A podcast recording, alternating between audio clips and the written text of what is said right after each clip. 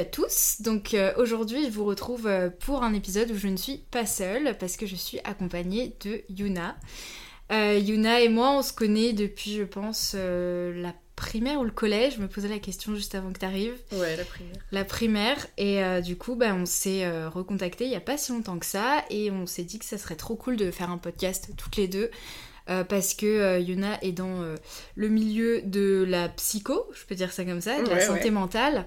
Et euh, comme mon podcast est assez orienté au niveau du, du côté safe place, euh, beaucoup de... J'ai parlé de mes TCA, j'ai parlé de, d'avoir confiance en soi, etc. Je trouvais ça cool du coup d'avoir euh, quelqu'un qui est dans ce milieu-là et qui peut nous parler du coup de son parcours et même de plein plein de choses. Donc voilà, je vais te laisser te présenter et ensuite on continuera sur la suite. Ok, donc moi, moi c'est Yuna, je suis diplômée psychologue depuis cet été là, l'été 2022. Euh, dans un master qui s'appelle psychologie de l'éducation, mais en gros, c'est spécialisé dans la prise en charge des enfants adolescents. Ok. Voilà. Euh, plutôt axé troubles neurodéveloppementaux, c'est-à-dire euh, l'autisme, la déficience intellectuelle, les troubles des apprentissages, le TDAH, etc. Ok. Voilà. Et bah, je travaille à mi-temps à l'hôpital, dans une unité qui s'appelle l'unité d'enseignement externalisé, donc avec des ados TSA et euh, à mi-temps euh, dans un concept de euh, prise en charge à domicile, de guidance parentale. Ok. Et bah, du coup, là, j'ai une question qui vient tout de suite c'est pourquoi, pourquoi ce choix d'études, de métier, du coup Ouais, bah en fait, ça fait longtemps. Enfin, je pense que la première fois où je me suis dit, ah, j'aimerais bien être psychologue, ça devait être vers mes 14 ans. Ok. Vraiment au tout début, euh, je sais pas si toi c'était pareil, mais on a commencé à parler d'orientation à l'école dès le collège quand même, la fin du collège. C'est vrai. Et donc euh, ça m'est venu en tête que ça me plairait bien. Euh, après, j'avais une idée hyper naïve de ce que c'était le métier de psy. Pour moi, c'était en fait psy, c'était psychologue en libéral. Enfin, je voyais que ça, tu vois. Alors qu'en fait, il existe énormément de métiers différents quand tu es diplômé psychologue. Et donc voilà, cette envie, je pense, d'aider en fait. Et la médecine, ça m'attirait pas parce que déjà le sang et tout ça, mm. j'aimais pas. Euh, j'ai su, je pense, assez rapidement que c'était des études très longues et très compliquées. donc je me suis dit, ok, non. et voilà, donc euh, ouais, cette relation d'aide, aider les gens, je crois que c'est ça qui, dans le fond, m'a motivée, même si je l'avais pas intellectualisé, tu vois, à 13-14 ans. Mais c'est ça ma motivation. Et donc c'est resté. Et en fait, je savais, enfin vraiment, année du bac, sur APB, euh, je rentrais les licences de psycho, tu vois, c'est vraiment ça que je voulais. Euh, voilà, et même en découvrant, euh, en faisant les études et en apprenant vraiment davantage sur tout ça, ça a continué grave à me plaire. Mhm. La preuve, sinon. Ouais, bah oui, c'est clair. Et voilà, et du coup, c'est ça. Cette envie première, vraiment, de aider et rester. Et après, j'ai affiné comment je me voyais en tant que psy, avec quelle population, etc., etc. Au fur et à mesure, du coup, que j'apprenais quoi. Du coup, c'est après tu t'es spécialisé euh, du coup dans, dans, tous ces troubles là, ou même au niveau enfant, ado Ouais. Ok. En fait, euh, en licence, tu, enfin moi j'étais à Descartes du coup, qui aujourd'hui euh, n'est plus Descartes. ça a fusionné avec Diderot. Ok. bref, on s'en fout, mais en tout cas, c'était encore à l'université Paris Descartes. Et en licence, c'était très pluriel où vraiment j'ai fait à la fois de la psychologie sociale, psychologie de développement, psychologie euh, clinique, vraiment tous les aspects et euh, aussi les différentes populations. Et donc, euh, dès la licence, deuxième année, je savais vraiment que je voulais travailler avec les enfants. Mhm. C'était cette population-là qui m'intéressait. Et le, la psychologie du développement, donc, c'est ce qui m'intéressait le plus. C'est-à-dire vraiment comprendre la trajectoire développementale d'une personne, comprendre dans ces étapes euh, du coup de développement comment euh, quand tu arrives sur Terre euh, quel adulte tu deviens pourquoi tu es devenu cet adulte là mm. par quoi tu es passé dans tes étapes de développement ok c'était ça qui m'intéressait de, de, fou et donc voilà ok et du coup j'ai une question à ce niveau là c'est parce que c'est moi je vois une psy depuis je pense trois ans maintenant. Ouais. Je dirais ça comme ça. Ouais, trois ans. Et je me suis toujours posé la question de comment tu t'arrives à te te détacher C'est peut-être une question un peu bête, mais comment Non, non. Parce que je pense parfois, tu. Je sais pas si ça a été le cas pour toi, mais on peut voir des choses assez lourdes mhm. chez des patients. Et comment est-ce que tu fais pour, euh, quand tu rentres chez toi le soir, un peu te détacher de tout ça, te sentir vraiment. Euh, Alors, c'est difficile de s'en détacher. Oui. Moi, je sais qu'il y a des situations auxquelles je, je repense en rentrant chez moi. Ça, c'est sûr. Oui. Euh, après, je dirais que déjà, travailler en équipe, parce que donc du coup, à l'hôpital, on est une équipe pluridisciplinaire, ça permet de partager, euh, tu vois, un peu la situation et la lourdeur parfois de la situation, parce que tu en discutes avec tes collègues, euh, t'as les regards croisés, et donc t'es pas seul à porter le poids, par exemple, d'une information ou d'une situation. Donc ça, euh, ça paraît tout bête, mais c'est vrai que ça aide en fait d'être plusieurs sur une Mhm. situation. Et te détacher, bah franchement, tu fais de ton mieux. non, mais franchement, j'aurais pas de, tu vois, d'explication plus que ça. C'est euh, garder au maximum, en effet, une distance en te rappelant que c'est ton travail, que tu peux pas sauver tout le monde, que tu peux pas agir plus que le poste que tu as. Donc euh, même, tu vois, par exemple, euh, la psy qui te voit en Mm, libéral, elle peut pas faire plus que quand tu es dans son cabinet et que vous êtes ensemble dans cet instant-là. Oui, bien sûr, oui. Mm. Donc c'est garder ça en tête au maximum. Et après, il y a beaucoup de psys qui vont voir des psys. Oui, aussi, ouais. Voilà. Si c'est ton cas, du coup, ou... Alors Pardon. moi c'est mon cas, mais euh, il y a deux choses. Soit tu vas voir euh, un psy, une psy pour euh, ta propre thérapie, Oui. parce que tu as des choses à régler et tout ça. Et après tu as vraiment ce côté de supervision. Et donc c'est vraiment aller voir toi-même en fait un psychologue, une psychologue pour parler du travail, enfin des situations du travail et te permettre justement de prendre cette distance ou voilà. Ok. C'est- beaucoup le cas. Ok. très fréquent. Enfin, c'est hyper intéressant. Et euh, du coup, euh, au niveau de d'aujourd'hui, je sais pas si tu vois, tu l'as remarqué, je trouve qu'on en parle de plus en plus de la santé mentale, notamment sur les réseaux sociaux, etc. Mhm. Et euh, s'il n'y a pas si longtemps que ça, je suis tombée sur la vidéo d'un youtubeur, euh, je sais plus son nom, et qui lui le dit ouvertement et souffre de dépression. Mhm. Et en fait, euh, ça, lui, de, ce con- de son côté, il, est, euh, il en a marre de voir le trop de, de personnes parler de d'anxiété sociale, de, mais limite de banaliser ça en fait, Ouais. alors qu'à côté, on sait que euh, c'est bien, c'est mieux de- d'en parler plutôt que de ne rien dire comme ça a pu être fait euh, il y a quelques années, tu vois. Je voulais savoir, toi, euh, de ton point de vue, si t'as un peu un œil sur ça au niveau des réseaux sociaux, etc. Qu'est-ce que tu pouvais en penser avec un peu toutes ces tables rondes, euh, euh, notamment by Better Self, qui en fait beaucoup, euh, et qui en avait fait une justement sur euh, bah, la santé mentale, avec Ouais. euh, des troubles de l'anxiété, agoraphobie, etc. Et toi, est-ce que tu vois ça d'un bon œil ou est-ce que tu parfois tu trouves que ça va peut-être un peu trop loin?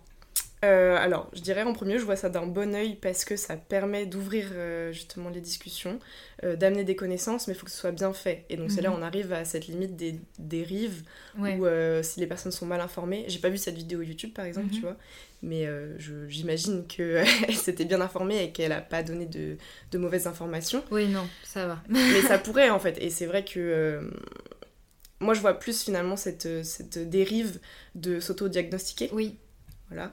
Euh, voilà, qui n'a pas vu passer euh, test de QI euh, sur les pubs Instagram, etc. Ça ne marche pas, n'essayez pas, c'est- faux. Enfin, ça ne vous donnera pas votre QI, mais même au-delà de ça, en effet, enfin, au niveau de l'anxiété et tout ça, on peut vite s'auto-diagnostiquer parce qu'on se reconnaît sur deux, trois éléments d'un post Instagram que- Bien sûr. quand quelqu'un parle de Mm. soi. Il faut faire très attention à ça. Après, euh, je trouve ça bien, de manière générale. Je trouve ça bien parce que euh, ça permet d'en parler, ça permet de, de petit à petit déconstruire ce tabou de la santé mentale, Mhm. euh, voilà, qui est quand même très présent. Donc euh, non, je trouve ça, je trouve ça bien, mais il faut, euh, faut aller checker. Faut pas croire tout ce qu'on lit, évidemment, mais comme Ouais. tout sur Internet, en fait. Non, mais bien sûr, c'est vrai que je le vois aussi euh, beaucoup. Moi, c'est par exemple, il y a un truc que j'aime bien euh, sur, euh, sur Instagram, regardez, c'est les petites publications en BD. Genre des gens qui Ouais. dessinent et tout, qui racontent un peu leur vie en BD et tout. Et je vois beaucoup passer, notamment une BD, je me souviens plus de tout de l'auteur, d'une personne qui, en gros, vit ma vie de TDAH. Mmh. Et euh, il y a un truc où je me dis c'est super parce que la personne partage vraiment son quotidien, mais je sais qu'il y a des limites où par exemple quand elle va expliquer un peu euh, elle euh, ce qui l'empêche de faire certaines choses à cause de son trouble, je sais qu'il y a forcément, même moi ça m'est arrivé de me dire euh, ah mais je fais exactement pareil qu'elle, Mm, mm, mm. donc euh, je inconsciemment tu te poses la question en disant mais peut-être qu'en fait je le suis aussi tu vois. Et je me souviens aussi de la première fois où, où je crois que c'était ma, ma petite sœur qui m'avait euh, donné un test à faire sur internet pour voir si t'avais de l'anxiété. Moi je ne savais absolument pas ce qu'était de l'anxiété. Ouais. Euh, voilà. Donc je fais passe, je, je me passe, je passe ce test et il y a écrit que j'ai de l'anxiété. Ah, je sais pas combien de pourcents. J'ai eu de l'anxiété en voyant ça. Tu vois ce que je veux dire Genre, j'ai eu bah ouais, normal. Parce que pour moi, je pensais que c'était une maladie super grave. Je, je- je- je pense que je devais être euh, au collège ou quelque chose. Non, Ouais, même pas euh, début lycée, tu vois, un truc Ouais, vraiment euh, où je savais pas euh, tout, tout le truc de, de troubles, euh, euh, de troubles mentaux, etc. Il y avait pas quoi. Je, je Mhm. connaissais pas du tout. Et comme je le dis, je savais même pas ce que c'était l'anorexie ou des choses comme ça. Mhm. Ça n'existait pas pour moi. Et, et ça, c'est un côté de. Bon, je, me- je me suis pas trop fiée à ça puisque ça m'a créé de l'anxiété. Donc, du coup, j'ai enfin, j'ai commencé à faire une crise d'angoisse sur ça sans Mhm. savoir que c'était une crise d'angoisse. Bah ouais. Et du coup, je me suis dit, euh, oula, faut, faut plus du tout que j'en parle. Enfin, faut pas que je regarde ça encore, enfin, plus longtemps, quoi. Et après, j'ai pris des rendez-vous bien plus tard chez, chez ma psy, qui m'a expliqué ce que c'était et qui m'a dit, oui, au vu de ce que vous ressentez, etc. Ouais. euh, voilà. Mais du coup, moi, ça m'a fait plus de bien qu'elle me le dise plutôt que de le voir sur internet ou de le diagnostiquer toute seule, tu vois. Bah déjà. Et je trouve ça.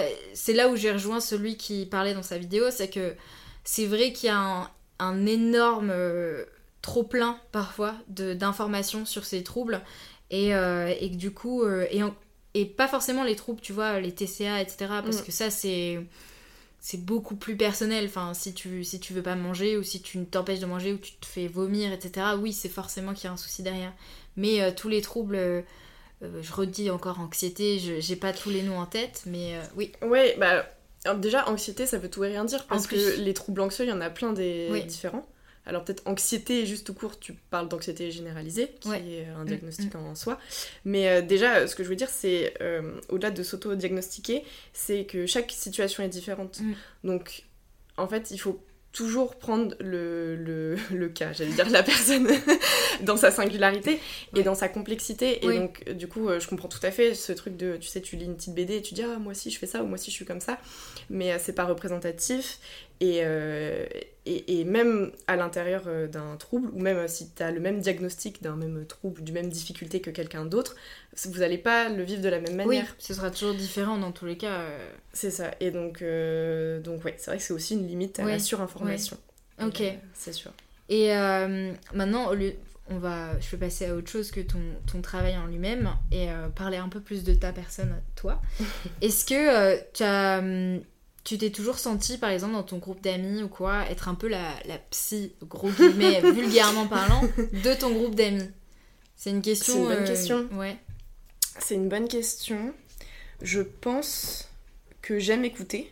Mhm. et que j'ai toujours aimé en effet euh, écouter, euh, discuter et, et, après je bah, je mettais pas ce mot là mais comme tu as dit c'était pour mettre un peu cette étiquette là mais ouais je pense que depuis euh, longtemps j'ai un peu ces, ces traits de personnalité ou qualités un peu requises pour mon Mhm. métier qui est à la fois aimer écouter euh, être dans l'empathie vouloir euh, essayer de comprendre et d'aider encore une fois mais euh, ouais, ouais, je pense que ça fait partie de ma personnalité depuis longtemps. Depuis au moins l'adolescence, c'est sûr. Après, après euh, j'ai réussi aussi à m'entourer de personnes au fur et à mesure qui étaient aussi dans cette écoute et euh, Oui. tu vois. Donc euh, voilà, j'étais pas forcément euh, que celle euh, où on allait pleurer sur mon épaule ou quoi, Mm. pas, pas spécialement. Mais, mais par contre, oui, je pense que j'ai toujours eu ces traits de personnalité là Ok. qui sont utiles et même nécessaires quand on veut être psy. Et est-ce que ça t'est déjà arrivé, du coup, en soirée, qu'on te, on te dise, au vu de ton métier, est-ce qu'on t'a déjà sorti des choses Tout le Ouais. temps. Mais depuis que je suis en première année d'études. Ah oui, ok. Ah oui Ah non, mais moi, je les ai toutes entendues. Donc, déjà, même de personnes euh, de notre âge ou euh, de personnes, euh, on va dire, à ce moment-là plus adultes ou, tu vois, parents, etc. Mais tout, mais euh, vraiment, on pense que je suis mentaliste. Tu vois, de... mais j'ai entendu vraiment me dire ah ouais mais non mais là tu vas tu vas lire dans ma tête quoi tu vois Ah, tu vas en train de m'analyser là. T'es en Ah train bah, de ça, tout le m'analyser. temps. ah faut que je fasse attention à ce que je dise hein, parce que tu vas m'analyser mais en fait c'est drôle parce que vraiment j'étais en deuxième année d'études euh, Mm. première année j'avais 18-19 piges et limite je, je je suscitais de la peur, quoi. Enfin, Oui. dans le fond, c'était ça, en fait. Mm. C'était euh, cette, un peu cette angoisse, cette anxiété de qu'est-ce qu'elle pourrait trouver chez moi. Genre, va y avoir un problème forcément, et elle va, en effet, m'analyser et tout ça. Alors que je pense que toi, dans ta tête, t'as juste envie, c'est de réussir tes études et d'aller. Mais déjà, bah, T'es même pas dans le côté de je vais analyser tout le monde en soirée et pour avoir un maximum de. Tu vois. Déjà, surtout, ça n'a aucun sens. Et même aujourd'hui, en étant diplômée, étant psy, je, je n'analyse pas les gens, euh, en fait, seconde par seconde Oui, dès que je croise quelqu'un. Mm. Et puis en plus, ça fonctionne pas comme ça. C'est aussi, euh, du coup, ce gros manque de connaissances. euh, bon, c'est peut-être pas très sympa de dire ça comme ça, mais de, de croire que parce que t'as un psy en face de toi, il va encore une fois analyser tous tes gestes, tous tes Mm. trucs et tout. Euh, je suis pas Sherlock Holmes. euh, vraiment, tu vois. Et les psys ne sont pas Sherlock Holmes. Genre, vraiment, ça marche pas comme ça. Donc, Sinon, euh, je pense que ça saurait et, et les psys n'auraient aucune vie, je pense, euh, à part euh, celle avec leurs patients, tu vois. ah, c'est vraiment, vous ne serviez qu'à ça, c'est très... euh, Et t'as eu des, des réticences? Quand tu t'as exposé le fait de, vouloir être dans ce milieu-là, euh, de la psychologie Est-ce que t'as eu des... Je pense plutôt peut-être aux adultes qui... euh, c'est pas forcément un, métier ou même... euh, Enfin, pas un métier, mais plus une aide que eux ils auraient pu avoir plus jeunes, tu vois. Est-ce que...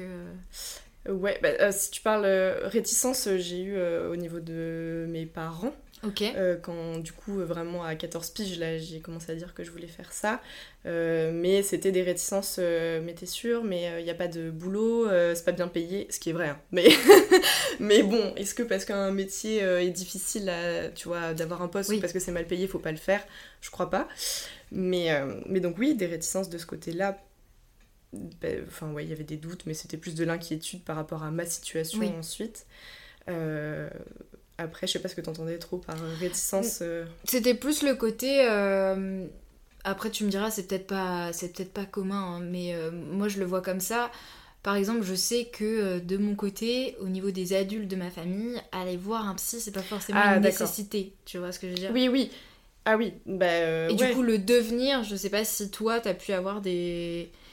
Je dis pas forcément tes parents, hein, mais euh, franchement des adultes ou même, même peut-être même pas des adultes, tu vois. Mais... Bah alors du coup, dans mon entourage, dans ma famille, non, j'ai pas eu de, de réflexion, ou alors je m'en souviens pas, mais euh, du coup je pense pas, de réflexion qui témoignait de préjugés par Oui. rapport euh, au psy. Même si en effet, euh, ce sont pas des personnes qui euh, ont été eux-mêmes voir un psy.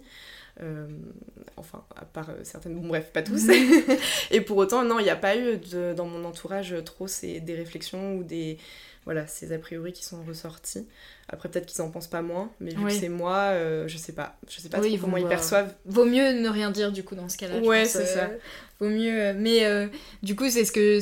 Bah, du coup, on peut continuer sur ce sujet. Mais euh, est-ce que t'as déjà euh, pensé, je sais pas comment comment ça fonctionne par exemple avec les parents que tu vas voir pour leurs enfants? Mm. Est-ce qu'il y en a certains qui dont la démarche a été peut-être un peu forcée au vu de l'état de leurs enfants et qui du coup ne se sentent pas à l'aise au fait que tu viennes ou ils sont tous assez ouverts euh, au fait de, de t'introduire dans leur vie et celle de leurs enfants tu vois Ouais, bah alors pour euh, les familles euh, pour qui je fais de la guidance parentale et où je Oui. vais au domicile, en fait, c'est vraiment leur démarche. Ok. Et c'est un peu tout ce principe entre euh, le libéral et euh, l'institutionnel, Mhm. c'est que euh, le libéral, même quand n'importe qui va voir un psy, il y a cette démarche. Oui. Donc en fait, il y a cette volonté d'aller mieux ou de comprendre, etc. Et donc même si là, je vais à domicile, ils sont pas orientés par un psychiatre, par que sais-je, c'est c'est de leur initiative en fait, de faire appel à moi et au concept, du coup, le ZAP, ça s'appelle. Euh, donc, euh, donc euh, du coup, non, ils sont, ils sont motivés, ils veulent, enfin, ils n'ont pas du tout réticent en fait que je sois là et tout ça. Ils ont choisi finalement cette prise en charge là parce qu'ils voulaient aussi que ce Mhm. soit à domicile, etc., etc. Donc ils sont motivés. Par contre, je vois à l'inverse à l'hôpital, c'est des ados euh, autistes, donc ils ont un parcours de soins depuis tout petit déjà, Ouais. euh, enfin c'est totalement différent. Mais, euh, mais où là, les parents, ça peut être plus compliqué d'accéder à, à eux, en effet, de les faire euh, vraiment adhérer à ce qu'on veut proposer, ou euh, il peut y avoir du déni aussi de la situation Ouais. de leur enfant. J'imagine, ouais. Mais euh, voilà, là c'est parce que finalement, depuis euh, tout petit, depuis que leur enfant a été diagnostiqué, ils sont rentrés dans ce parcours de soins de l'hôpital, de l'institutionnel euh, plus lourd et, et, euh, plus euh, complexe. Donc là, ouais, ça peut être plus compliqué. Et euh, tu parlais, euh, désolé, j'ai plein de questions qui viennent dans ma tête, mais évidemment, si tu as envie de parler d'un truc en particulier, tu me dis et on, on part sur toi, euh, ce que tu veux dire. Mais j'avais une question aussi, euh, c'est par rapport, du coup, tu tu t'occupes parfois d'enfants atteints du TDAH, justement, si je dis pas de bêtises. Ouais, Oui, ok. et euh, est-ce que, euh, est-ce que j'ai entendu le fait qu'il y ait énormément de parents, euh, surtout de jeunes parents, qui euh, ont cette prédiction que leur enfant est euh, atteint de TDAH ou même Mm. euh, soit HPI ou Ouais, tu ouais. vois. euh, est-ce que tu toi, dans ton cas, est-ce que t'en as, pu confirmer un peu ce genre de, de choses ou alors euh, d'avoir des enfants qui sont vraiment atteints de ces troubles et Mm. c'est pas juste les parents qui se l'imaginent et qui se disent que euh, mon, mon enfant est euh, très intelligent et en même temps ne tient pas en place donc il est forcément. euh, voilà. bah, alors déjà, bon, ça fait pas si longtemps que je travaille. Et, euh, mais non, j'ai pas eu ça. J'ai pas eu des, des parents qui vraiment font appel du coup à un psy parce qu'ils pensent euh, du coup que leur enfant est soit Ouais. comme tu dis ou TDAH et tout. Euh, C'était, euh, il y avait une vraie problématique et notamment donc TDAH avéré avec un bilan neuro, etc., etc. Euh, par contre, je sais que ça arrive forcément, mais euh, c'est après c'est tout l'intérêt. Une famille arrive, tu vois, Bien à sûr. ton cabinet et te t'expose ça, et donc tu vas les questionner, tu vas remettre du contexte, et en fait euh, c'est à toi de juger euh, le pas le vrai du faux, mais euh, finalement la situation Mhm. et puis eux en fait leurs projections qu'ils avaient faites, etc. Mais euh, oui, j'imagine que, que ça arrive, ouais. Bah après peut-être plus au niveau des... Faudrait que je, je demande à quelqu'un qui travaille notamment en milieu scolaire ou genre tu sais, les Ouais. maîtresses, les maîtres d'école, etc. oui, ou ou, qui euh, fait beaucoup plus de libéral euh, Voilà, depuis plus ça. longtemps que, oui, que moi. Oui, oui. Ça, oui, je pense. mais, euh, mais du coup, je trouvais ça intéressant parce que je l'ai vu il y a, genre, je crois, hier euh, sur ça, une, critique sur ce genre de parents, etc., qui pensent que ils ont vu, enfin, ils sont forcément sûrs que leur enfant soit au potentiel euh, intellectuel, etc., ou Ouais. même. euh, Mais en plus, parfois, c'est euh, alimenté aussi par des professionnels euh, Oui. autour, tu vois, de, de même de profs, etc. Et donc, parce qu'en fait, ça y est, je, je pensais au TDAH surtout, mais j'ai fait passer un bilan, du coup, ce qu'on appelle un bilan psychologique, donc, pour justement évaluer grossièrement le QI, mais le fonctionnement intellectuel, à une jeune, parce qu'il y avait une suspicion de HPI. D'accord. Mais sur la base de rien du tout, sur la base, enfin de rien du tout. Si, mais elle s'ennuyait en classe et elle aime beaucoup lire. Ah, ok, d'accord. Et tu vois, et en fait, sauf que euh, ça a été. euh, Enfin, l'école était ok, ça a été. Enfin, des professionnels, on va dire, euh, à la fois de l'éducatif, du scolaire et de la santé étaient ok à ça. Enfin, à se dire, ah oui, tiens, peut-être que c'est c'est le cas. Et, et bah non, voilà, je, spoiler, j'ai fait le bilan, j'ai vu la jeune et. Tout va bien. non, en fait. Donc, euh, donc oui, ça arrive, mais ce qui est dommage, c'est qu'en plus, parfois, c'est pas juste une idée préconçue chez, chez les parents, c'est que ça peut oui, être... on pousse en fait. euh, Ouais. J'ai envie de te dire, est-ce que c'est pas plus mal que plutôt ignorer le truc si jamais c'est vrai, tu vois? Mais vrai que du coup, ça mène à des fausses, euh, fausses prédictions de la part des parents, Ouais. alors qu'en fait. euh, Mais j'avais peur, moi, du coup, après, de dire à la mère et à la jeune, bah, en fait, euh, non, parce que tu peux avoir Oui. une grosse attente, surtout quand on parle de peut-être ma fille, elle est surdouée, tu vois. Oui, a- en plus. ça, plutôt que Mm. peut-être ma fille, elle est déficiente intellectuelle, euh, ça, ça va, tu peux annoncer la bonne nouvelle, mais l'inverse, ça peut être euh, plus compliqué à annoncer. Mm. Bon, en fait, ça a été, mais, euh, mais euh, oui, oui, tu peux, ça peut faire un peu ascenseur émotionnel aussi, quoi. Bah ouais, ouais, j'imagine. Enfin, je me mets à la place surtout de, des parents. C'est que tu te dis forcément, il y a peut-être une solution vis-à-vis euh, de, de son comportement et en fait, euh, c'est Bah, pas la bonne quoi. Faut chercher ailleurs. Ouais, voilà, faut aller chercher ailleurs. C'est ok, d'accord. Bah, ok, trop intéressant, j'aime trop. Mais, euh, mais ouais, bah, du coup, moi, c'est vraiment ça l'objectif de, de mon podcast. C'est vraiment. euh, Et c'est trop cool parce que c'est vrai que j'ai pas forcément parlé de santé mentale en, en elle-même. Et même si c'est pas forcément. euh, c'est un sujet qui est tellement vaste euh, que je pourrais pas euh, en parler pendant trois heures, tu vois. Mais c'est. Je sais que par exemple, pour ma part, le, la santé mentale, en mon nom, elle joue beaucoup sur des angoisses, tu vois. Genre Mm. l'angoisse de, l'angoisse qui va arriver, tu sais, machin. Mais du coup, je trouvais ça intéressant de le développer parce que je me dis que forcément, il y en a qui nous écoutent.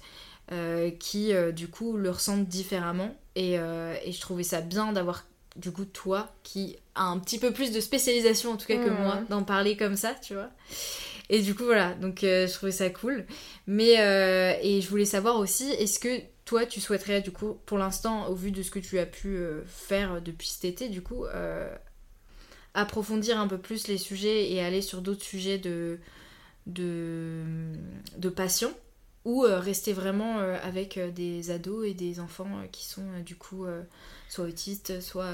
Ouais, bah là pour l'instant ça me plaît bien de travailler donc pas mal dans le champ de l'autisme en effet, ou bah, en tout cas travailler avec des enfants et des ados plus spécifiquement, euh, oui, ça, j'ai envie de continuer à ça. Et sur les problématiques, euh, donc comme je disais au tout début, des troubles neurodéveloppementaux, euh, en fait, c'est que à la fois, c'est là où je m'y connais le plus parce que c'est aussi, enfin, j'ai été formée à ça et ça m'intéresse. Donc oui, je pense que pour l'instant, je vais continuer un peu dans ce champ-là. Voilà. Après, ça n'empêche pas de de prendre en charge des enfants qui ont justement un trouble anxieux, etc. Mhm. Tu vois, ça n'empêche pas. Mais, mais oui, c'est ce qui m'intéresse et pour l'instant, euh, je me sens bien là-dedans et je vais continuer à travailler, enfin, à chercher à travailler avec ces problématiques-là et ces personnes-là. Ok, trop bien. Et euh, est-ce que euh, tu es d'accord avec ce, ce, qu'on dit, c'est que tout le monde devait, devrait voir quelqu'un? Vous avez 4 heures. Ouais. Est-ce que tout le monde devrait aller voir un psy? Alors, je sais pas, pour mettre de la nuance dans mon propos, je dirais que quasi tout le monde dans sa vie, ouais, quasi tout le monde dans sa vie, je pense à un moment donné, pourrait avoir ce besoin d'être accompagné. Euh, c'est peut-être un peu euh, présomptueux de dire ça, mais euh, je pense, enfin, il faut pas attendre forcément d'être en dépression, en burn-out, etc. pour aller voir quelqu'un. Euh, je veux dire, tu peux euh, ne pas souffrir d'un trouble diagnosticable pour mm. aller voir quelqu'un, pour faire un suivi euh, psy. simplement, ça, un peu, bah, même si t'es juste un peu anxieux ou plus triste, ou tu traverses un mal-être même parfois un peu indescriptible, ça peut suffire en fait à, aller voir quelqu'un, pas forcément hyper longtemps, mais qui permet à la fois de régler quelques petites choses, euh, de mieux te connaître, de mieux te comprendre, de peut-être détricoter certains schémas qui te font, tu vois, euh, agir d'une certaine manière, euh, te mhm. retomber dans les mêmes schémas de relations, etc même si tu peux continuer à vivre sans, ce suivi-là psy peut t'aider peut-être à être un peu mieux et, euh, voilà, dans un bien-être un peu mhm. plus important justement. Mais même, tu vois, moi je le vois poursuivre beaucoup du coup, enfin essentiellement des, enfants et donc des familles, mais rien que les nouveaux parents devraient avoir juste ce droit et vraiment cette accessibilité à un suivi psy. Mm. Parce que euh, parce que bah, la plupart, euh, tu vois, ton enfant, dès que euh, bah, il a une petite otite ou il a un truc, euh, t'appelles ton pédiatre, donc c'est super. Mm. Mais en fait, t'as plein de questionnements, j'imagine, en tant que tu vois, jeune, parent, jeune parent qui pourraient plus être réglés ou, tu vois, accompagnés avec un psy pour comprendre bah, pourquoi ton enfant il se comporte comme ci, comme ça, qu'est-ce qui est le mieux et, et tout ça. Et, donc, donc oui, je pense que dans, dans, la vie d'à peu près tout le monde, à un moment donné, pourrait se présenter, ça pourrait, tu vois, être pertinent euh, d'avoir un suivi. Ok. Et t'as déjà euh, posé, tu t'es déjà dit euh, un moment dans ton entourage, essayer de, de, mettre un peu en avant ça pour que certaines personnes de ton entourage aillent en voir un ou non mais moi je sais que ça m'est déjà arrivé, mais du coup, enfin de d'essayer un peu d'aborder le sujet à, quelqu'un de mon entourage pour ouais. Non, euh, non, c'est vrai que non. Bah déjà dans mon entourage, euh, on va dire euh, amis de, des amis quoi, mhm. pas mal sont déjà allés voir un psy, une psy. donc voilà, quand ils en ressentaient le besoin. après, dans mon entourage familial, non, c'est vrai que j'ai jamais trop ouvert cette porte ou essayé de dire bah ce serait peut-être bien, voilà, mhm. d'aller voir quelqu'un et tout. C'est vrai, je ne prêche pas la, bonne parole auprès de mes proches, justement. C'est vrai que je les vachement libre. Euh, mais parce que je comprends, en fait, je. Même si je suis pas forcément d'accord avec ça, je comprends que tant qu'on n'a pas un, on va dire, un gros problème ou quelque chose vraiment qui nous handicape au quotidien de bien fonctionner, on se tourne pas vers le suivi euh, psy. Bien sûr.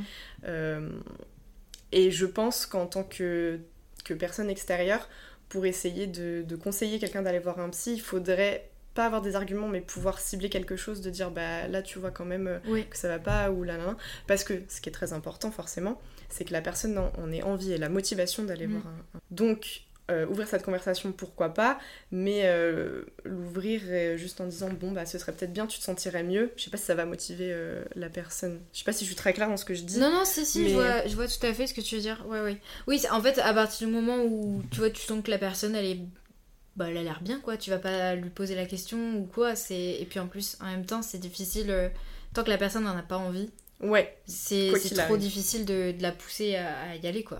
Dans tous les ça. cas, ce serait un mauvais. Enfin, ce serait même pas bon pour elle, quoi. Donc, euh, c'est un peu le côté de se sentir forcée à. Ouais, c'est ça.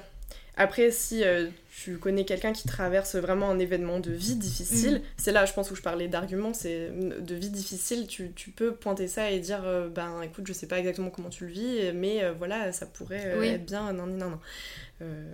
Et après, la personne fait son cheminement personnel de si elle en a envie ou pas. Mais, mais oui, comme tu dis, tant que la personne n'en a pas envie, n'est pas motivée, ça va pas servir à grand chose. Bon, déjà, je connais personne qui n'est pas motivé à aller voir un psy qui en va quand, enfin, qui y va quand même. Oui, non. Moi, j'ai plus, les... j'ai plus le truc de certains euh, que je peux connaître euh, m'avaient expliqué que quand ils étaient enfants, on leur a... enfin, leurs parents étaient allés voir un psy pour eux. Enfin, du coup, leur est un peu forcé à aller voir Ouais. un psy. Et du coup, ils en ont un mauvais, euh, enfin, une mauvaise idée maintenant, puisque du coup, ils se sont sentis forcés enfants d'assister euh, à une séance devant quelqu'un qu'ils ne connaissaient pas. Ouais. Et, tu vois. Alors ça, c'est une question en effet un peu plus euh, compliquée. Euh, pff, mais les, plus que les trois quarts du temps, je pense, euh, quand t'es un enfant, un ado, euh, c'est pas toi qui te demande d'aller voir le psy. Ado peut-être un peu plus. Mais Ouais. ça, franchement, ça dépend. T'en as, euh, ils sont beaucoup dans le refus et t'en Ouais. as qui peuvent demander de l'aide, mais ça Mm, dépend. mm. Et enfant, si on parle vraiment en effet des 5, 6, 7 ans, non, tu vas pas, tu sais même pas ce que c'est un Mm. psy la plupart du temps. Donc, en effet, dans ces situations-là, euh, c'est pas le, principal euh, intéressé qui va demander à aller voir le psy, mais euh, disons qu'en tant que psy, tu le sais, et t'es un peu formé à créer ce qu'on appelle l'alliance thérapeutique. Euh, d'une manière un peu différente que tu vas la créer avec euh, un adulte qui vient te voir à ton Oui, cabinet, qui euh, vient t'exposer tout de suite sa demande ou sa demande, son, son- ses ressentis, son problème, etc. etc. Avec un enfant, en fait, tu, tu- tu vas créer cette alliance thérapeutique, mais par d'autres moyens. Ça peut être plus ou moins long. Après, pff, ouais, ça dépend, mais bon, t'as pas mal de. Je pense surtout aux jeunes enfants, en fait, où ça va pas être si difficile d'entrer en lien avec eux, d'une première manière. Tu passes par le jeu, tu passes euh, Mm. par tout ça. Et, euh, et petit à petit, euh, tu les amènes à travailler des choses. Mais c'est vrai que pour le cas des enfants, c'est- souvent pas eux qui demandent d'aller voir le psy, donc là c'est un peu différent. Après, euh, du coup, euh, tu connais une ou plusieurs personnes, tu Ouais. disais, pour qui ça a été du coup un mauvais souvenir. Ouais. Je trouve ça. euh, Enfin, c'est la première fois que j'entends ça. Et je pense que c'est C'est-à-dire que ça a été mal fait en fait. Oui, aussi. voilà, c'est c'est la manière de faire qui a pas été, euh, qui a pas été cool, quoi. Donc, euh, je pense qu'ils en gardent. Le fait d'aller voir quelqu'un, c'est pas ça que je pense qui a dérangé ces personnes, c'est plus le fait de se sentir forcé. Quand t'es enfant, il y a quand même Ouais. des choses où tu te dis, euh, bah, j'ai pas envie de faire ça, tu vois. Mm, mm. Et, et le fait que tes parents te disent, si, faut que tu y ailles, tu vois. Donc, je pense pas que t'en gardes un très bon souvenir. Non, c'est clair. Je me dis peut-être il y a la question de ton parent, il te dit si, faut que tu y ailles, mais s'il te dit pas pourquoi, peut-être tu Mm, comprends pas. mm. Et après, euh, bon, en partant du principe que ton parent c'est la personne qui sait ce qui est mieux pour toi, en partant de ce principe-là, euh, voilà, elle t'emmène voir le psy une fois, deux fois. Si tu dis que non, tu veux pas y aller, en fait, en effet, il faut pas forcer, Ouais. euh, Mm, mm. évidemment. Ouais, tout à fait. Je sais que pour mon expérience personnelle, quand j'ai décidé d'aller voir quelqu'un, c'était très jeune, enfin très jeune. Je devais avoir, je suis jeune quand même, je devais avoir 15-16 ans. Et justement, c'était au moment où, où, en fait j'avais découvert ce que c'était l'anorexie et que je- j'en souffrais probablement. Et euh, malheureusement, c'est le truc, moi ça a été l'inverse, c'est qu'on m'a pas forcé, mais on en, on en a ignoré ma demande. Euh, c'est- Ouais, bah ouais. c'est c'est ça en fait, le truc de. Je sais que mes parents ont, ont pas été euh, hyper bien à ce niveau-là parce qu'ils ont pas euh, ils ont pas forcément pris ça au sérieux, du moins de ce que j'ai vu et tout, ce que j'ai ressenti. Et euh, donc du coup, ça m'a mis encore plus de temps. À... Parce qu'en fait, à la base, j'osais pas du tout. euh, J'avais 15-16 ans et je me disais pas, je vais appeler quelqu'un. euh, Et surtout que c'est ce que je disais, c'est que genre en fait, pour moi, c'était même pas forcément nécessaire, mais de ce que j'avais lu sur internet, Ouais. il fallait que j'envoie un. Et euh, du coup, je me suis dit, ben, je, vais, je vais demander à mes parents de le faire pour moi, quoi. Mm. Mais du coup, ça n'a pas été euh, pris en charge assez tôt, donc du coup, j'ai dû le faire. En gros, me faire une guérison solo, tu vois. Ouais. Et euh, quand j'ai dû euh, me dire qu'il faut que j'aille en voir euh, un, et je préférais que ce soit du coup rapidement et de moi, que je décide moi-même. Mais du coup, plus tard, et ben du coup, là, je me suis dit, euh, j'ai vraiment pris du temps et parfois. euh, Enfin, je, je sais que même encore maintenant, parfois, je peux avoir des blocages sur le fait d'y aller et tout, mais Ouais. mais plus parce que j'ai pas eu l'aide nécessaire à ma demande que parce qu'on m'a forcé, tu vois. Ouais, bah toi t'es dans le cas inverse du coup. Ouais, c'est ça, je suis dans le cas inverse. Mais qui doit bien sûr arriver aussi de.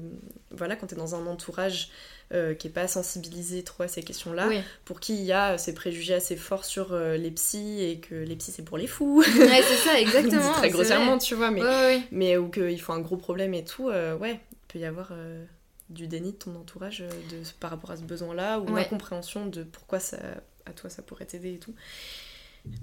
Ouais, non, Mais, ouais, non, mais du coup, c'est pour ça que je trouve que c'est hyper, hyper cool que maintenant ce soit un peu plus, enfin beaucoup plus même banalisé. Euh, le fait d'aller de, voir quelqu'un et même euh, au plus jeune âge, euh, si c'est possible, le faire comme ça, tu te sentiras peut-être un peu plus en confiance, je ne sais pas. Et, et, moi, je voulais aussi revenir sur un autre truc, c'est que on sait ce qu'on se disait. Là, on a parlé de beaucoup de santé mentale, etc. C'est mes questions aussi qui sont beaucoup tournées là-dessus. très bien. Mais, mais moi, je voulais aussi te parler de, de bien-être. Ouais. je sais pas si si pour toi, euh, maintenant dans ta vie, est-ce que tu pourrais te dire que le mot bien-être fait partie de ta vie, en fait? Genre dans le sens où comment tu te sens, etc. Tu veux dire dans ma vie personnelle? Ouais, personnelle et professionnelle, du coup. Mais en fait, le terme bien-être, euh, pour moi, en tout cas, comment je l'entends, c'est un terme très euh, large. Mm-hmm. Enfin, c'est que on en comprend un peu ce qu'on veut aussi. Je réfléchis. Pas de soucis. En fait, dans ma vie professionnelle, oui, euh, oui, dans ma vie professionnelle, forcément, il est présent parce que euh, tu, tu, aides et tu, tu amènes les, les, personnes à être dans, dans un bien-être avec eux-mêmes, ou voilà, forcément, euh, à être bien dans leur tête, bien avec eux-mêmes. donc oui, oui, mais après bien-être Enfin, je, pense vraiment en fait que même si on comprend à peu près tous la même chose sur bien-être, on peut tous y mettre des choses différentes euh, derrière. Bah c'est non mais c'est euh, trop bien, c'est là où je voulais aller euh, dans tous les cas, parce que c'est un mot qu'on utilise vachement souvent. notamment moi qui suis en recherche d'emploi en ce moment, je le vois énormément dans le bien-être au travail, tu vois, par exemple. mais bien-être au travail, ça veut dire quoi Qu'est-ce que c'est Tu vois, genre, je sais pas comment expliquer, mais tu vois, tu vas dans une entreprise et, et ça te dit, bah, on a on est hyper euh, à fond sur le bien-être au travail et tu vois que c'est parce qu'ils ont euh, une machine à smoothie et, un baby-foot. Non mais c'est... Mais non, mais c'est des généralités, mais vous ne les prenez pas, d'accord Je ne cible personne. un peu quand même, mais bon. Oui, mais en fait, parce que Bien-être au travail Ouais, bah soit bah, parce que ça veut dire bien-être au travail, quoi. Parce qu'on a entendu euh, les requêtes euh, des salariés et du coup on essaie d'y répondre pour qu'ils soient plus contents de venir au travail, qu'ils se sentent euh, bien, qu'ils aient envie de travailler et tout ça. Oui, ça rentre dans le côté bien-être. Je pense que bien-être au travail, bien-être à l'école, bien-être où tu veux, c'est-à-dire justement ne pas ressentir d'angoisse à l'idée d'y aller, c'est-à-dire trouver du sens dans ce que tu fais peut-être aussi, euh, juste être bien quoi, euh, avoir envie de te lever le matin, etc. Je pense que tout ça, ça peut rentrer dans des critères de est-ce que tu es dans un bien-être euh, mm. avec ta situation mm. ou pas. Ouais. Mais, mais donc après, ça peut passer par plein de choses. En fait, ton bien-être, tu peux en prendre soin parce que tu fais du yoga le matin, parce que... mais en plus, bien-être, c'est vrai qu'aujourd'hui, c'est quelque chose que tu retrouves beaucoup forcément dans le développement personnel. Mm. Et c'est très bien le développement personnel, hein. moi j'ai rien contre, hein. vraiment la psychologie positive et tout ça, c'est des choses euh, qui... Euh, attends, pas, qui peuvent compléter une prise en charge, mais où ça, ça, peut faire partie de petits outils ou de petits éléments mm. aussi qui peuvent euh, voilà, faire partie d'un tout. Ouais, ouais, bien sûr, ouais. Et, et euh, voilà, et euh, ouais, le bien-être, ça peut passer par plein de petites choses et même avoir une machine à smoothie euh, dans ton open space bien en fait. sûr. c'est plus le côté de moi quand je le vois après surtout bien-être au travail, même bien-être à l'école, à partir du moment où je me dis quand je lis bien-être, c'est aussi j'estime que du coup ça veut dire qu'il y a par exemple, je sais pas une, cellule psychologique, tu vois, ouais. à ce niveau-là, chose qui est pas forcément perçue comme étant qui doit rentrer dans un bien-être hmm. au travail, à l'école, je ne sais pas malheureusement je ça fait longtemps que j'y suis pas allée, mais, euh, mais non, mais du coup, bah, par exemple, dans mon ancienne école, euh, euh, ils nous avaient fait, en première année, ils nous avaient fait faire un, comment on appelle ça? Une compète, une compétition du coup de, de com. Donc on était vraiment mélangés, toutes les filières, les créas, les stratégies de marque, les, les, voilà, tout ça blabla. Et on devait travailler sur deux semaines sur un sujet précis. Et il y a mon groupe et d'autres groupes, malheureusement, on est tombé sur Face à l'inceste. Donc, Waouh. Ouais. Oh la vache. avec euh, du coup le, bah, tout le, l'association, euh, tout ça, euh, la, la directrice de l'association de Face à l'inceste, Mhm. qui nous demandait du coup de, de rendre un, tout un travail pour l'asso pour, pour développer sa communication, sa strat, etc. Donc c'était deux semaines euh, très très intenses. Mm. Et euh, en plus on était je crois euh, 13-14 par groupe. Ouais. Et c'était assez compliqué. Et en, et en plus de ça, c'était au moment du couvre-feu. Donc, euh, on est surtout principalement resté chez, chez nous, en fait, parce qu'on pouvait pas rentrer pour forcément 17h, tu vois, en, tout en se déplaçant pour aller à l'école. Et, et, c'est un exemple, hein, mais par- à ce niveau-là, nous, ce qu'on a tout de suite euh, entrepre- en- entrepris, c'est de dire à l'école que euh, bah, si c'est pas possible de changer de sujet, il faudrait mettre en avant une cellule psychologique parce que quand tu lis sur les stats que euh, euh, un enfant sur dix euh, a été ça. victime d'inceste, tu dis que forcément, dans toutes les personnes qui sont présentes pour, pour faire ce sujet, il y en a forcément certains qui sont victimes ou qui connaissent quelqu'un qui a été victime, machin. Ouais. Et il n'en a rien été, c'est-à-dire qu'il n'y avait pas du tout de... J'ai essayé, moi, de contacter le, le psychologue, mais c'était pas pour, euh, pour ça, hein, je rassure tout le monde, ce n'était pas par rapport à l'inceste. Il ne m'a jamais répondu, le psychologue ouais. de l'école ne m'avait jamais répondu. Et euh, Déjà, il y avait un psychologue dans ton école euh, d'études supérieures. c'est- Ouais, c'était fou, c'était fou. Mais euh, on, a, on a eu zéro nouvelle de lui, euh, il n'y a jamais rien eu. J'ose espérer que certains qui ont vraiment fait une demande assez grave Ouais. ont eu une réponse plus rapidement, enfin, ou une réponse tout court, quoi. Moi, c'était pas le cas. Euh, mais du coup, voilà, donc pour te dire en fait les limites qu'il peut y avoir dans le bien-être, parce que c'est. Moi, je le vois un peu comme. C'est c'est très défaitiste de dire ça comme ça, mais assez bullshit en fait.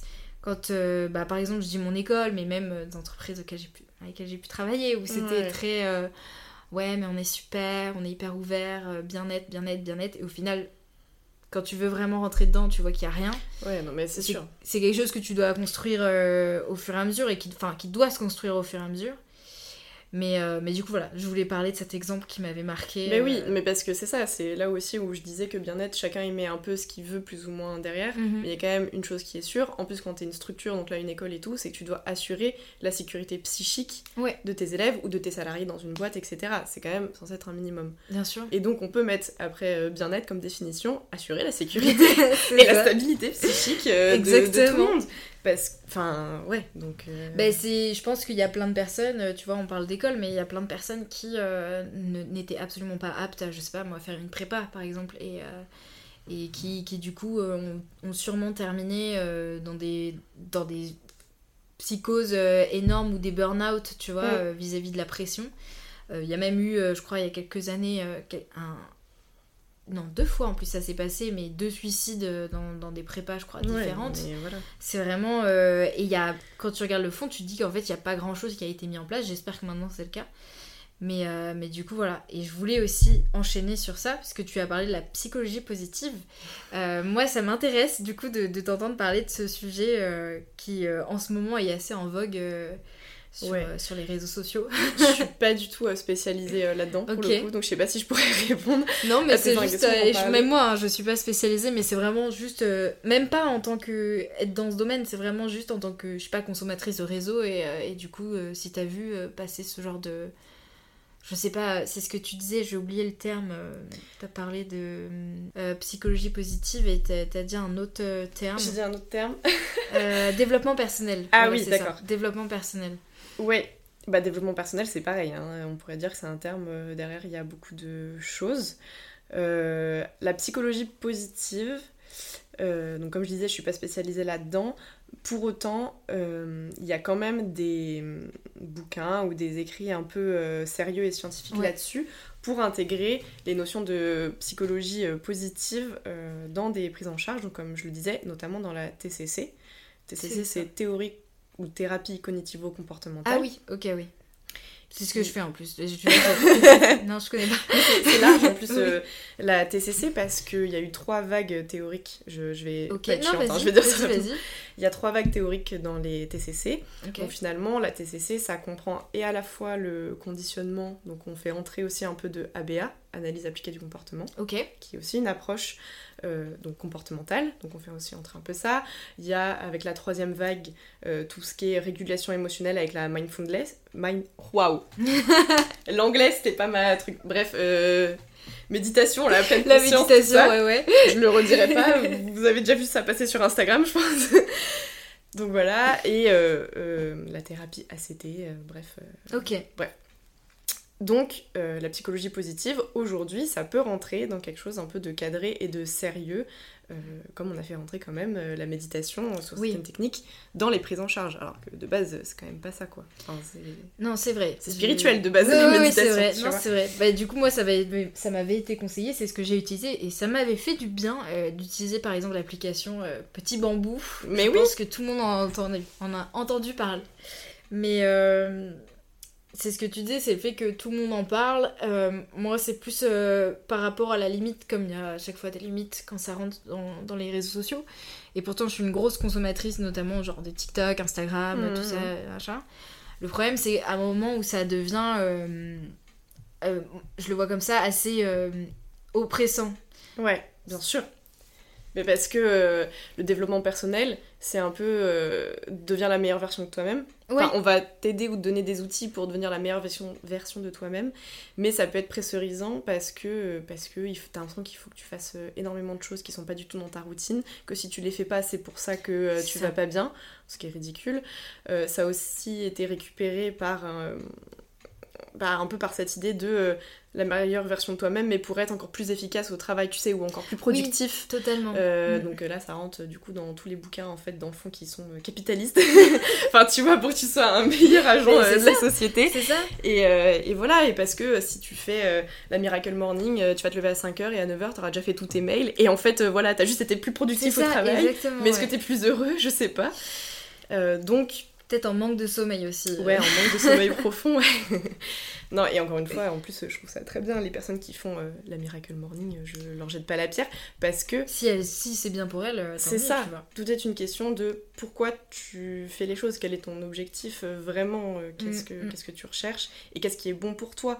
Parce que en fait, tout n'est pas, euh, enfin, un conseil ne va pas à tout le monde ou Bah, euh, tu vois, une pratique ne va pas à tout le monde. Et... Dans le développement personnel, il y a quand même personnel, donc ça doit être aussi propre à toi, tu vois. Et, Carrément. et moi, c'est ça le truc, c'est exactement ce que tu disais, c'est le fait que euh, y ait ce côté euh, capitaliste qui soit un peu rentré dans le truc. C'est que au-delà du fait que euh, tu aies envie d'être mieux, parce que Mm. je parce que t'as l'impression que, je sais pas, tu t'es... je déteste ce terme, mais laisser aller, tu vois, euh, Mhm. sur ton quotidien et que t'as envie d'être la meilleure version de toi-même. En fait, quand tu regardes les trucs, les conseils et tout, ça va forcément être un moment acheter quelque chose.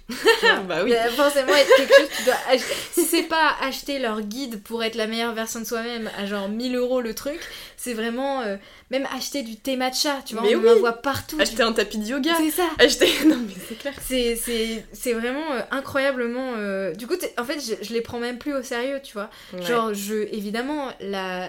et c'est beaucoup des femmes que je vois parce que bah, je pense que c'est mon contenu TikTok. euh, Peut-être qu'il y a aussi des hommes hein, qui font ça. Je, je vois beaucoup moins euh, les hommes que, que les femmes. Mm. Mais c'est sûrement mon algorithme qui, du coup, me montre plus de femmes que d'hommes. Et j'aurais bien aimé savoir si, du coup, euh, il y a des gens qui connaissent des créateurs de contenu hommes qui font ce genre de choses. Mais du coup, les femmes, tu les vois, elles sont évidemment, c'est la... elles sont meilleure version que toi-même. Enfin, tu vois, genre, c'est vraiment. elles ne... Tu ne pourras jamais leur ressembler, tu n'auras jamais leur vie, mais parce que. Et c'est la question, à chaque fois que je me... je re- quand je regarde ce TikTok, je fais est-ce que j'ai vraiment envie d'avoir leur vie? Ouais, bien sûr. J'adore les grasses maths, tu vois, j'ai pas Ouais. envie de me lever à 5 heures pour faire du yoga ou du pilate. Euh, j'ai pas envie de boire du thé matcha parce que ça, ça ne me tente pas du tout, même si tout le monde dit que ça a l'air c'est génial. Je trouve ça dégoûtant. Voilà. Ouais, Je tu l'as goûté alors Tu peux nous dire? Bon, en même temps, je bois pas de thé, donc euh, ça aide pas, mais En oui, euh, plus. voilà. Non, Je crois que ça a le goût d'herbe ou quelque chose comme ça, enfin, selon certains. Et ouais, il y a vraiment ce truc oppressant, mais tu sais, ça rentre vraiment dans la catégorie de, euh, de personnes qui disaient, euh, par exemple, euh, independent woman, ou genre, euh, Mm. soit, soit, indépendant, soit toi, soit machin et tout. Mais t'as l'impression quand ils te disent d'être toi, il faut absolument pas que tu sois toi. C'est, il faut que Mm. tu sois ce que tu, ce que tu rêves de devenir, mais c'est Bah, pas forcément oui, au parce plus que- proche de toi, tu vois. Ils te donnent pas des conseils ou des clés pour trouver qui tu es euh, Oui, réellement. exactement. Des phrases bateau. Non, mais, euh, tu vois, de, ils te donnent pas des clés ou des conseils pour euh, faire une introspection, Mm. pour, pour tester différentes choses. Ils te donnent des conseils et, comme tu dis, des choses à acheter parce que ça, ça va, ça, ça va être mieux pour ta peau, pour ton sommeil, pour, je sais pas, ta vie, tout, tes chakras, bref. Mais, et puis, ouais, comme tu dis, ce côté où tu vas forcément finir par payer quelque chose. Enfin, moi, si je peux donner déjà euh, deux conseils gratuits qui font partie du, pas du développement forcément personnel, mais un peu, c'est euh, déjà euh, sortir, se balader, c'est gratuit, Mhm. hein, euh, voilà, ou le jogging, c'est gratuit, tu vois, courir, et ça fait du bien. Et il y a quelque chose, alors pour le coup, ça fait partie du développement personnel, c'est les pages du matin. Je sais pas si tu connais. Pas du ce- C'est le fait de tous les matins, une des premières choses que tu fais, c'est écrire trois pages. Alors, si t'écris vraiment tout petit, écris deux pages, mais globalement, c'est deux, trois pages, et tu euh, vides ton esprit en écrivant. Ok, ok. Bon, alors ok, il faut acheter un stylo et euh, du papier, d'accord. Je pense qu'on a tous ça chez soi, dans tous les cas. Mais euh, t'écris et tu vides ton esprit dès le matin, tu racontes ce que tu veux, le but c'est de remplir trois pages et quand même de t'y tenir un minimum. Ok. Et en vrai, ça, ça... Alors, ça n'ira pas à tout le monde. Encore une fois, le propre du conseil, c'est, euh, voilà, faut tester, ça ira pas à tout le monde. Mais euh, c'est les deux choses un peu qui sont venues en tête euh, de... qui étaient plus ou moins gratuites. Non, mais c'est trop bien, ouais. euh, ouais. Qui peuvent t'aider dans, ce qu'on- dans ton bien-être. Ouais, ouais, ouais. Mais c'est ce que j'ai introduit. Avant, pareil, j'écrivais beaucoup pour extérioriser ce que je pensais, etc. Dès que j'avais des pensées négatives, au lieu de les garder dans ma tête, je les écrivais. Parce que ça, c'est marrant parce que, par exemple, euh, quand j'étais petite, on me disait, tu sais, de raconter ses cauchemars parce que tu les referas pas une deuxième fois si tu les racontes. Ah ouais? Ah, je connaissais pas ça. Bah du coup c'est tout depuis que je suis petite et que genre je me réveille en faisant un cauchemar, et bah du coup euh, avant j'en parlais à mes parents, Mhm. mais maintenant euh, j'en parle du coup à Yann, tu vois. Et, euh, et moi je l'ai introduit un peu comme ça aussi, c'est le fait de euh, le fait que quand tu as une pensée négative ou des choses qui t'angoissent, euh, voilà, tu l'écris, c'est comme si euh, tu l'avais enfermé dans quelque chose et que Mhm. du coup tu l'avais plus vraiment en toi, tu vois. Hmm. Genre, t'as enlevé une partie de, de ce qui t'angoissait. Tu peux re-angoisser, mais bon, ça, c'est propre à chacun, tu vois. Et moi, ce que je fais maintenant aussi, c'est dessiner, en fait. Ouais. Mais raconter ma vie en dessin, tu vois. Alors, j'ouvrirai peut-être pas un compte Instagram pour raconter ma vie en dessin, parce qu'il faudrait acheter une tablette graphique et tout là, tu vois, je n'ai pas Voilà, on revient pour dans l'instant. Mais euh, justement, genre juste prendre le temps de dessiner, même tu fais un truc joli, euh, tu vois, mais tu racontes un peu ta vie et tout, euh, je trouve ça trop cool. Donc aussi, c'est un autre conseil gratuit, c'est si jamais vous n'aimez pas écrire, dessiner ou genre même filmez-vous, tu vois, genre Ouais. tu peux te filmer aussi. Complètement. complètement. Ça peut être hyper bien. Au-delà de ça, c'est vraiment le côté de, je trouve, les réseaux sociaux, c'est trop bien, mais ça, c'est grosse limite. Vraiment l'impression qu'il y ait de plus en plus de trucs qui se relient à la santé mentale, euh, au bien-être, Mm. euh, au développement personnel, à la psychologie positive, etc.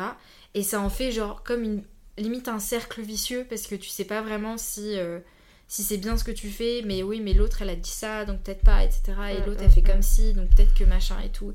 Et j'ai l'impression que j'ai les mêmes symptômes que celle-là, donc tu vois. Ouais. Et euh, enfin, du coup, voilà. Donc je trouve qu'il y a, il y a énormément de positifs, mais aussi beaucoup de limites dans tout ce cette banalisation, on va dire. euh. Ouais, ouais, bah c'est sûr. Et puis aussi, il faut pas non plus euh, dire que c'est la même chose, euh, la santé mentale, le développement personnel et le bien-être. On Oui, dit que vrai, le bien-être, oui. ça fait partie de la santé mentale, bien sûr, c'est lié, mais euh, en fait, euh, tous ces comptes inspirationnels de développement personnel ne vont pas creuser en profondeur non plus des sujets de, tu vois, de la santé mentale ou de mal-être psychique, Mhm. véritablement, euh, voire de troubles, etc. Et... et en fait, euh, bien sûr que peut-être si tu vas pas très bien en ce moment, bah faire euh, deux trois petits trucs que tu as vus sur les réseaux euh, qui étaient estampillés du coup Oui. euh, développement personnel, ça peut t'aider, mais en fait peut-être pas. Et c'est pas enfin tu vois, c'est pas que c'est toi le problème, c'est juste que tu as peut-être besoin d'une prise en charge réelle quoi, enfin tu vois et et, et parce que si t'as un peu des pensées noires ou que tu vois tu vas petit à petit sur le chemin soit d'un trouble anxieux ou plus tu vois de dépression, d'état dépressif et tout ça, euh, faire une miracle morning ça peut pas forcément te sauver. je pas, euh, tu vois, je peut-être, peut-être parfois ça peut aider, mais peut-être pas. Et donc du coup c'est aussi cette limite là, c'est Mm. que on peut pas euh, être euh, 100% heureux juste en faisant euh, des conseils euh, qu'on a vus euh, sur Instagram de développement personnel. Euh, Parfois, il y a des vraies problématiques plus profondes qu'il faut sérieusement prendre en charge. Ouais, totalement, totalement. Et ben du coup, je pense qu'on en a terminé. Je sais Ok. pas si tu aurais autre chose à dire. En tout cas, je te laisse euh, t'exprimer si besoin. Non, bah, je pensais juste à dire que euh, depuis euh, le printemps dernier 2022, il existe du coup le dispositif Mon Psy, qui en fait a été mis en place pour donner accès à des séances de psychothérapie euh, remboursées. D'accord. Ok, super. Voilà. Alors, il faut d'abord passer par un médecin généraliste. Mhm. Ça, c'est un peu chiant. Euh, mais euh, ton médecin généraliste, ton médecin traitant, il faut du coup commencer par à lui, du coup, lui raconter qu'est-ce qui va pas et tout ça. Donc, euh, ça peut être un peu chiant. Mais après, il te permet de te faire. Je sais pas vraiment. Enfin, tu vois, un. Un certificat. quoi, Ouais, je sais pas exactement ce que c'est dans le détail euh, le papier, mais un certificat. Et tu peux te rediriger vers un psy. Donc, c'est du volontariat, d'accord? Tous les psys sont pas là-dessus. Mais euh, en tant que psy, tu peux t'inscrire sur ce dispositif et donc recevoir un patient. Et t'as 8 séances. Donc c'est pas beaucoup, hein, on est d'accord? c'est le début. C'est le début. C'est euh, 8 séances euh, maximum sur l'année euh, pris en charge, donc remboursé où tu payes rien. Et euh, normalement, euh, qui dure, euh, tu vois, entre 40 45 minutes. Ouais, donc la base. euh, Voilà, ouais, ce qui est quand même relativement Ouais, ouais. dans la moyenne. Et, euh, et voilà, donc, même si moi je trouve que c'est une très mauvaise chose de devoir d'abord passer par un médecin Mm, traitant, mm. au moins il y a plus ce paramètre de dépenser euh, 70-80 euros par séance et tu as accès à 8 séances du coup gratuites pour toi, remboursées quoi, et, et, et donc ça peut entamer en tout cas un suivi psy Mhm. ou même euh, déjà faire un tour de quelques petites problématiques. euh. Oui, Et, aussi, euh, juste ce que je veux dire, c'est que ouais. ça aussi c'est un gros préjugé de penser que euh, le psy ou quand tu vas voir un psy, t'es allongé sur un divan Oui. et il va te parler Oui. de ton père et de ta mère et que tu vas y rester pendant 5 ans. Totalement. Ça, c'est une branche, Ouais. s'appelle la psychanalyse. Et donc, si vous allez voir un psychanalyste, c'est ce qui va plus ou moins se passer. Même là, je grossis un peu le trait. Mais euh, comme toi, tu fais, du coup, les TCC, c'est ce Mhm. qui fait partie de thérapie dite brève. Alors, brève, en effet, ça peut être euh, quand même, on va dire, sur, tu vois, deux mois, 4, 5, 6 séances, à parfois peut-être un an ou plus. Mhm. Mais globalement, tu passes pas ta vie et euh, c'est... Oui, voilà. non, c'est vrai. Bah, euh, pour. euh, alors, parce que moi, au début, j'ai dit que ça faisait 3 ans. Ne vous inquiétez pas, ça va mieux au niveau des angoisses quand je suis allée la voir. Mais c'est vrai que quand je suis allée voir ma psy, c'était pour des angoisses très précises et, et elle m'avait expliqué ce processus. Et c'est vrai que en un mois ou deux, ça allait beaucoup mieux dans ma tête. Ouais. Et j'ai continué à la voir pour d'autres choses, mais Mm. euh, plus du tout pour les mêmes euh, sujets. Et ça, c'est. Et je confirme, je suis assise sur une chaise quand je lui parle. Enfin, genre, il n'y a pas de. Mais oui. Je suis pas allongée, quoi. Mais donc, comme tu dis, si t'as- s'il y a une problématique assez précise que déjà, euh, tu vois, t'as identifié, que t'arrives avec euh, cette problématique-là Oui. précise, ça peut aller assez vite Oui. et, euh, et vraiment régler un, un- un symptôme, un Mm. souci et tout ça. Et euh, voilà. C'était juste repréciser Non, ça mais aussi oui, parce que l'imaginaire collectif est très tourné sur euh, cette idée. euh, C'est vrai, De mais Freud. c'est vrai, c'est vrai. Non, c'est vrai. Je Freud. déteste Freud. je le dis, voilà, je m'en Mais fous, j'ai je l'impression que. Moi, en fait, à part de moi, c'est vraiment. Je crois à partir du collège, on a commencé à parler de lui, mais je sais plus pour quelle raison. Et à partir du moment où il a... j'ai compris que c'était lui qui avait entrepris le truc un peu. euh, Tu euh, la, la fille est amoureuse de son père et inversement. Oui, c'est lui qui a théorisé le complexe d'Oedipe. C'est Voilà. pas totalement inintéressant, mais surtout lui qui a élaboré toutes ces théories psychanalytiques sur sa propre fille. Oui, c'est ça. C'est un patient super euh, objectif, tu vois. Et il y a eu la série Netflix, je n'ai pas voulu la regarder parce que ça ne m'intéressait pas, mais. euh, Ouais, j'ai pas vu non plus. Moi, la- rien que la personne me fait un peu flipper. hein. Il est mort depuis très longtemps, mais Freud me fait peur. Tu vois, genre vraiment, je suis pas à l'aise. euh, Ah ouais, non, mais là, son ce- des en France, on kiffe Freud. Bon, bref, Ah après, oui, d'accord, euh, je ok. pourrais en reparler encore une heure, mais ça deviendrait politique, donc euh, voilà. On change de sujet. Maintenant, c'est Freud, d'accord? Mais non, mais euh, ok, mais euh, je savais pas du tout qu'en France c'était hyper. étaient- Comment? Psychanalyste, c'est la France est très Ouais, non, je savais pas. Je savais pas du tout. On n'en peut plus. Ok. Euh, les facs, euh, les institutions, les tout, des... Ah ouais Ah, Parce que. Enfin, après, parce que peut-être dans mon entourage, ceux qui voient quelqu'un, c'est pas du tout. euh, Parce que quand même, depuis une bonne vingtaine d'années, la- les neurosciences se, se sont beaucoup développées, et donc est arrivé aussi ces autres, tu vois, approches, dont la TCC, enfin... Ouais. Dans les thérapies et dans les pratiques, ça s'est beaucoup plus développé, ou la BA, etc.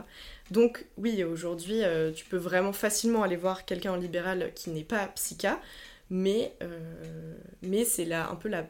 Moi, je trouve la norme, la base euh, en France euh, encore aujourd'hui, quoi, d'approche. Et on en a marre. Ah bah tu m'étonnes, ok.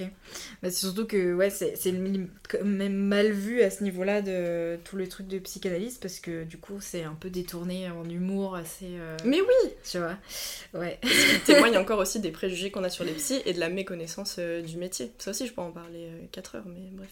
Ouais, non, je comprends. bah du coup, euh, c'était trop bien. J'ai grave aimé notre discussion. Bah, J'espère que aussi. toi aussi, bah trop cool. Merci beaucoup. Et euh, bah, petit mot euh, aux auditeurs, du coup, j'espère que vous avez aimé. N'hésitez pas, je mettrai euh, l'Instagram de euh, Yuna si jamais euh, vous avez envie de lui dire que c'était trop cool ce qu'elle a dit, vous abonner, tout ça, machin. C'est trop gentil. Et, et du coup, je mettrai aussi le lien de mon psy, du coup, c'est ça? C'est un site internet ou c'est un, un dispositif vraiment genre Alors, je, je pense que tu peux accéder quand même au dispositif pour voir les psys référencés. Ok, Mais pour y aller et être remboursé, il faut d'abord passer par ton médecin. ok. Et je remettrai euh, les numéros euh, de ligne d'écoute aussi, qui peuvent être euh, intéressantes, je pense. Euh, si jamais vous en avez besoin. Mais du coup, voilà. Donc, euh, bah, merci pour votre écoute. Et je vous dis à très vite. Au revoir